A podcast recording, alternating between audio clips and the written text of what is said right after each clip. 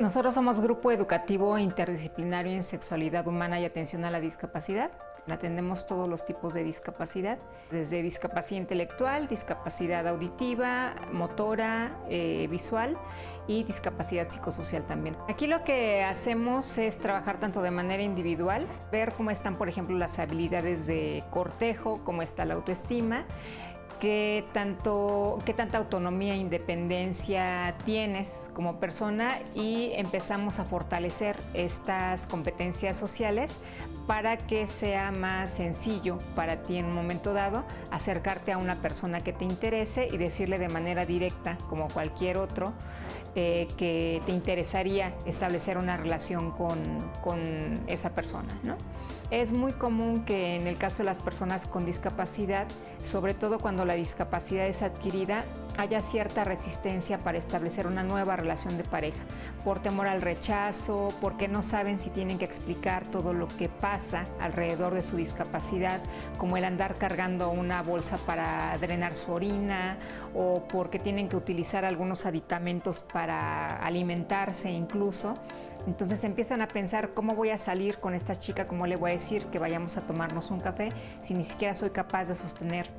la tasa por mí mismo. No solamente nos enfocamos a la parte de la sexualidad, sino vemos cómo está todo el contexto, todo el entorno de la persona, cuáles son las habilidades que requiere esa persona desarrollar para ser más independiente y más autosuficiente y en función de eso garantizar una sexualidad muchísimo más plena y un desarrollo de la sexualidad en el caso de los niños, niñas y jóvenes mucho más armónico.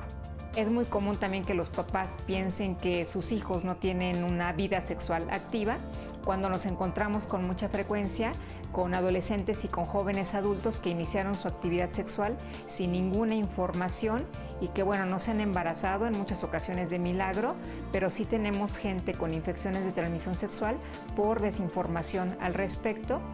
y porque en muchas ocasiones tuvieron esta actividad sexual con alguien que había iniciado mucho antes que ellos y que tampoco había tenido la información necesaria para poder usar el condón y protegerse de estos riesgos que existen en la salud sexual. Habría que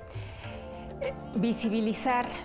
más como personas a este grupo de la población. La realidad es que aunque se han diseñado muchas estrategias en nuestro país y particularmente en el Distrito Federal en cuestiones, por ejemplo, de accesibilidad, la realidad actual es que aún no se cuenta con servicios de salud sexual y reproductiva ni con escuelas de educación especial o centros de atención múltiple que cuenten con programas formales de educación de la sexualidad. Esto, en consecuencia, invisibiliza la sexualidad de las personas con discapacidad capacidad porque se sigue pensando que no es necesario. Lo que nos interesa es finalmente llevar esta educación de la sexualidad y la atención clínica al mayor número posible de personas con discapacidad que lo requieran.